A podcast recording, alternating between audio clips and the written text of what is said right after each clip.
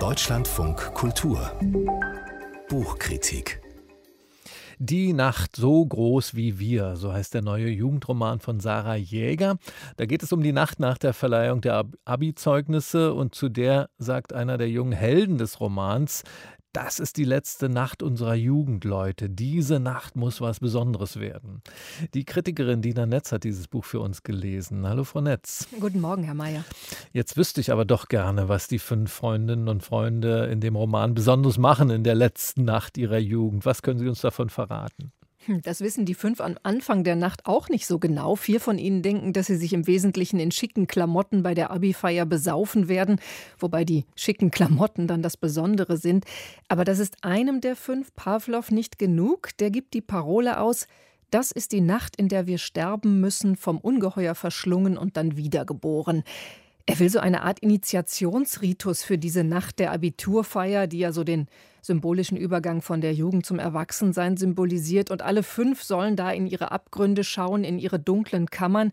Es stellt sich dann heraus, dass es ziemlich düstere, dunkle Kammern gibt, in die sie selbst bisher zum Teil nicht geblickt haben aber auch, dass sie diese dunklen Kammern den anderen verschwiegen haben, dass sie Geheimnisse voreinander haben, wo sie doch dachten, sie sind die allerbesten Freundinnen und Freunde, die sich wirklich alles erzählen.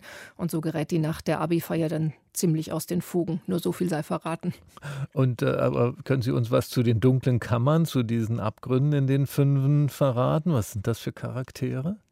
Es sind zwei Mädchen, drei Jungs. Maja, die Kluge, von der die anderen denken, dass sie irgendwann mal Bundeskanzlerin wird, die aber etwas verschweigt.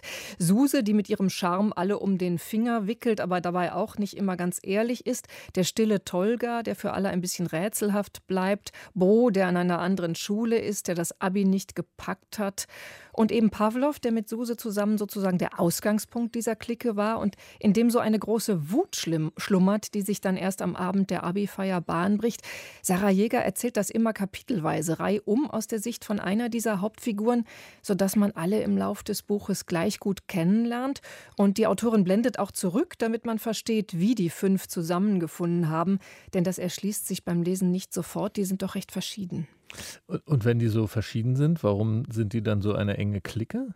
Ja, das sind wirklich sehr gute Freundinnen und Freunde. So gut, dass sie sich fünf Stühle haben tätowieren lassen, als Symbol für die fünf immer selben Stühle, auf denen sie jeden Tag in ihrer Stammkneipe zusammensitzen.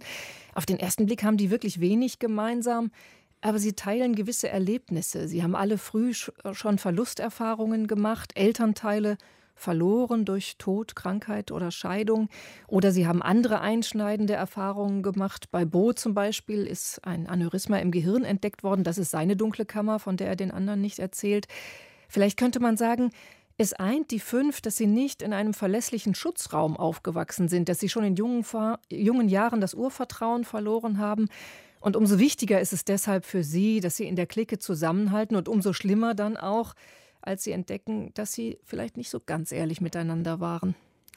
Wenn ich mir das jetzt so vorstelle, also fünf dramatische Lebensläufe, wo jeder einzelne vollgepackt ist mit so viel Schicksal und dann kommt das auch noch aufeinander und wird verdichtet in dieser einen Nacht, das ist sehr, sehr viel dramatischer Stoff. Wie dramatisch liest sich das denn?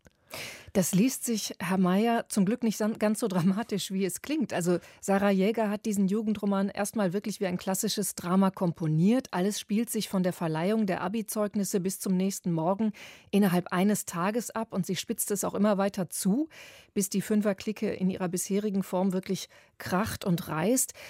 Aber das liest sich dann doch nicht ganz so dramatisch und das liegt einerseits daran, dass Sarah Jäger überhaupt nicht psychologisiert. Also sie erzählt von den familiären, sozialen, anderen Hintergründen der fünf so ganz beiläufig. Und mir ging das so, dass ich erst im Nachhinein kapiert habe, was für dramatische Geschichten ich da eigentlich gerade gelesen habe.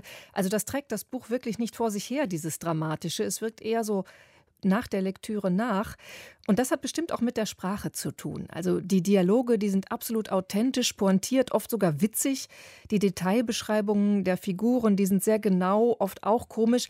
Also sprachlich ist es Sarah Jäger gelungen, dieses Buch viel leichter als seinen Inhalt zu gestalten. Jetzt heißt äh, Sarah Jägers erster Jugendroman nach vorn, nach Süden. Und dieses Buch wurde sehr viel gelobt. Wenn ich Sie jetzt richtig verstanden habe, könnte das bei diesem Buch Die Nacht so groß wie wir auch passieren mit dem Lob, oder? Ja, ich denke schon, denn was schon an diesem ersten Roman so gelobt wurde, das schafft Sarah Jäger auch wieder im zweiten. Sie stellt Figuren in den Mittelpunkt, diese fünf Freundinnen und Freunde, die alles andere als perfekt sind, die jede Menge Macken und Fehler haben und Fehler machen. Aber sie erzählt mit ganz viel Empathie von ihnen. Also man ist bei der Lektüre wirklich ganz nah dran an diesen Jugendlichen und man folgt ihnen und ihrer Geschichte dadurch natürlich sehr, sehr gespannt. In dem Roman Die Nacht so groß wie wir von Sarah Jäger im Rowold Verlag erschienen mit knapp 200 Seiten. 18 Euro ist der Preis. Vielen Dank an unsere Kritikerin Dina Netz.